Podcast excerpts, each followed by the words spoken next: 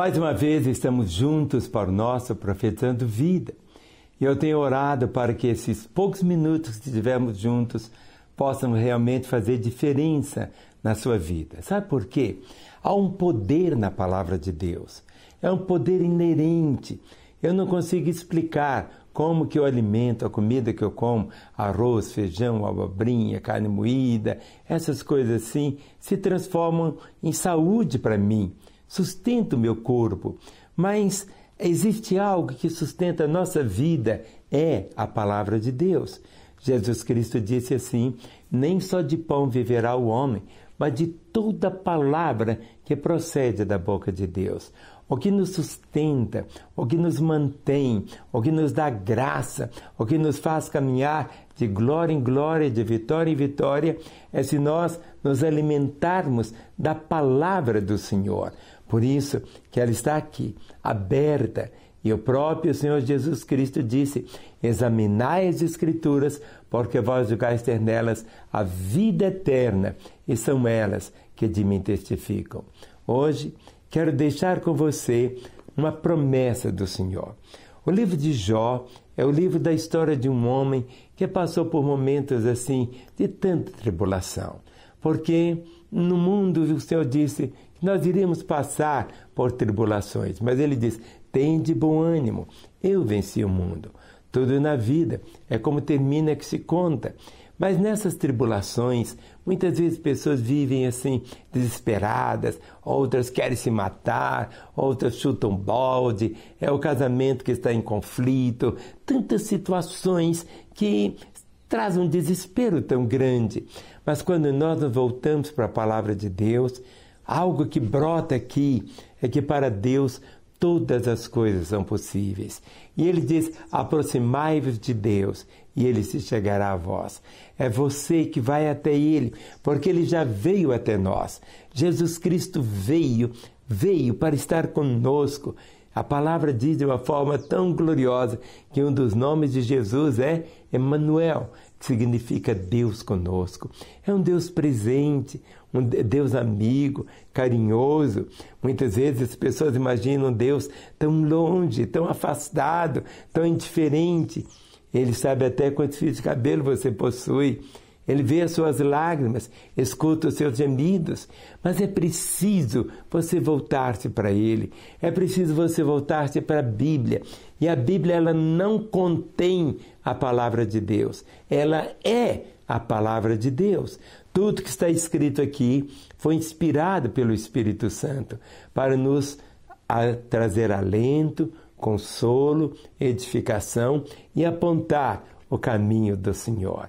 Por isso que em Jó, capítulo 22, o verso de número 26 até o 29 diz assim: Deleitar-te-á, pois, no Todo-Poderoso, e levantarás o rosto para Deus.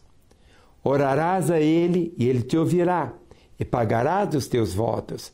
Se projetas alguma coisa, ela te sairá bem e a luz brilhará em teus caminhos. Guarde no seu coração esta realidade. Deleitar-te-á, pois, no Todo-Poderoso. O que é o deleite? Deleite é uma alegria. Deleite é aquele coisa assim tão gostosa, como se você estivesse chupando um picolé de coco num dia de muito calor, você está todo suado e quando começa a chupar, tomar o sorvete também de coco, tão gostoso, aquilo desce né, assim, como um deleite, como um refrigério.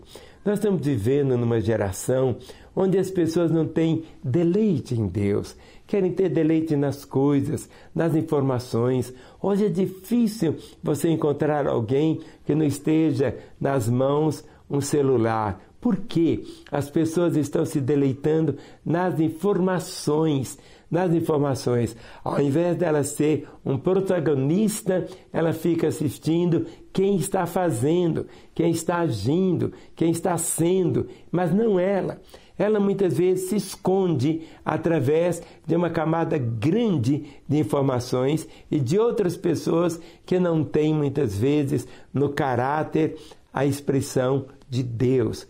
Muitas vezes fica espelhando através de influenciadores que acabam influenciando para o mal, para a destruição, para a morte, para, para o pecado. Por isso diz assim: deleitar-te-ás, pois, no Todo-Poderoso e levantarás o rosto para Deus.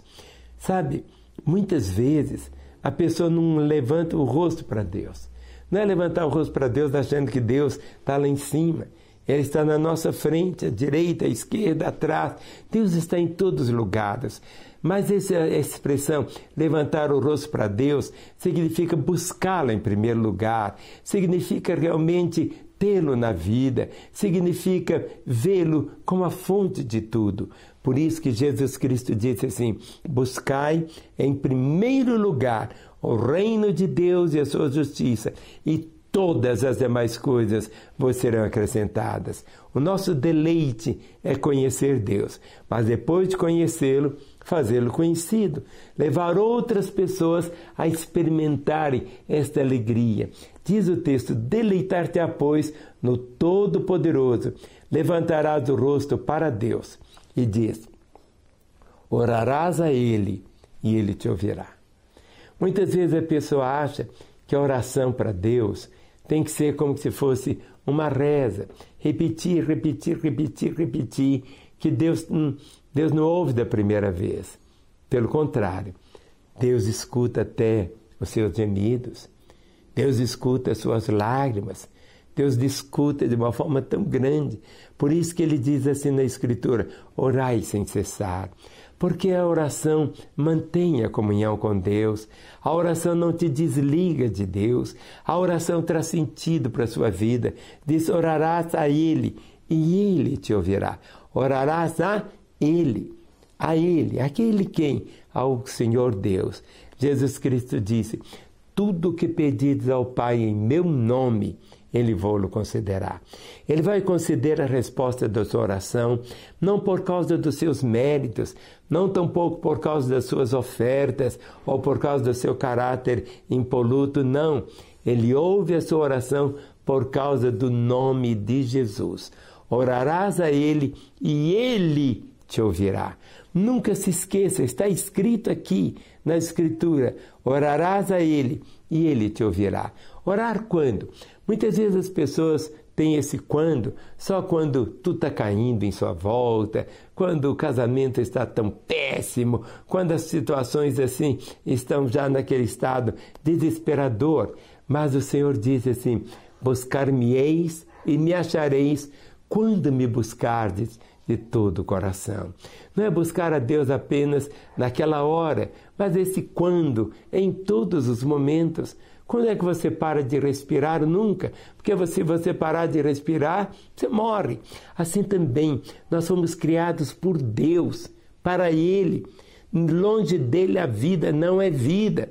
Longe de Deus nós não existimos, compreende? É essa a realidade. Por isso a promessa diz: orarás a Ele e Ele te ouvirá. O prazer de Deus é satisfazer os desejos dos seus filhos. Eu tenho hoje três filhos: o André, a Ana Paula, a Mariana. Tenho agora oito netos. Tenho uma nora, dois genros. Faz parte da minha família. Em outras palavras, quando você vem e procura realmente caminhar com o Senhor Deus, não apenas você vai desfrutar de ser filho dele, mas de ter essa comunhão com Ele. Por isso diz: orarás a Ele e Ele te ouvirá. Não é o grito que Ele vai ouvir, porque tem pessoas que querem orar gritando. Pode gritar, não é problema, mas pode no silêncio, daquele profundo silêncio, estar em comunhão com Deus. Por isso que você não pode interromper a sua vida de oração. A Escritura diz: tudo o que fizermos, devemos fazer como para Ele e não para os homens. Já pensou se todas as pessoas realmente colocassem isso em prática? Tudo que ela fosse fazer, ela iria fazer como se fosse para Deus e não para os homens? Aí seria tão diferente. o nível de excelência subiria tanto. E quando nós fazemos aquilo que nós agradamos fazer, nós não ficamos nem cansados. É tão interessante. Quando você vê os jogadores da seleção brasileira, eles correm 90 minutos. E como correm? Outras vezes correm 100 minutos quando há uma prorrogação. Mas o que, que acontece? Por causa da vitória.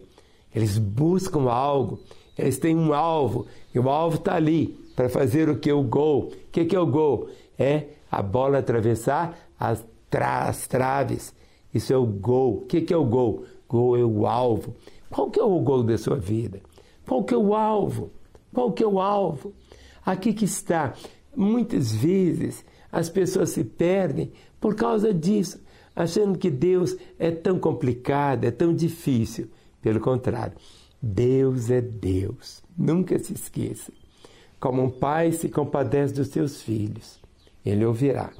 E o texto diz: Se projetas alguma coisa, ela te sairá bem e a luz brilhará em teus caminhos. Se projetas alguma coisa, ela te sairá bem e a luz brilhará em teus caminhos.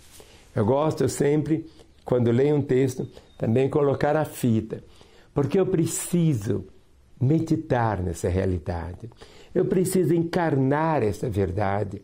É como se eu fizesse uma tatuagem, não do lado de fora, mas no meu próprio espírito. Se projetas alguma coisa, ela te sairá bem. Se você projeta um casamento, vai sair bem.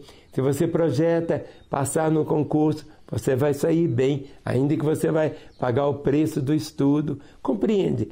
Se projetas alguma coisa, ela te sairá bem.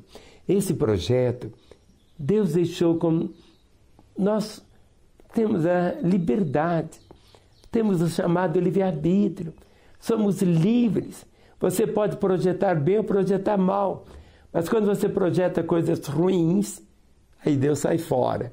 Mas se você projeta segundo a vontade de Deus, tudo é tão diferente. Por isso que quando Jesus nos ensinou a orar, ele nos ensinou a dizer: Pai nosso que estás nos céus.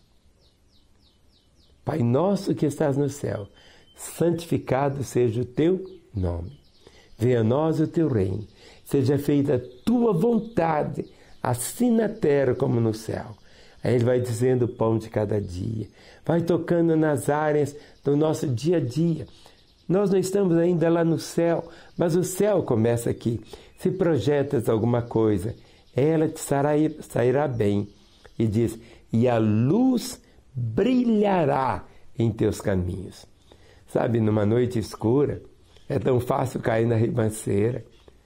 Alguém que vai dirigir à noite, ah, como que ele precisa do farol. Se os faróis, os faróis estiverem queimados, não adianta tentar, que ele vai acidentar. Ele pode cair no abismo ou ele pode bater em outro carro. São situações delicadas. Por isso diz: se projetas alguma coisa, ela te sairá bem e a luz brilhará em teus caminhos. E Jesus Cristo disse: Eu sou a luz do mundo. Quem me segue não andará em trevas, mas terá a luz. Se tudo na vida é uma escolha. Você tem ouvido isso. Deus te deu o livre-arbítrio para você fazer as suas decisões. E é chegado o tempo de você encarnar a palavra de Deus, de você voltar-se para a palavra dele. E nós estamos prontos para ajudar você. Estamos aqui em Belo Horizonte e daqui, através de todos os meios de comunicação, chegamos em toda a terra.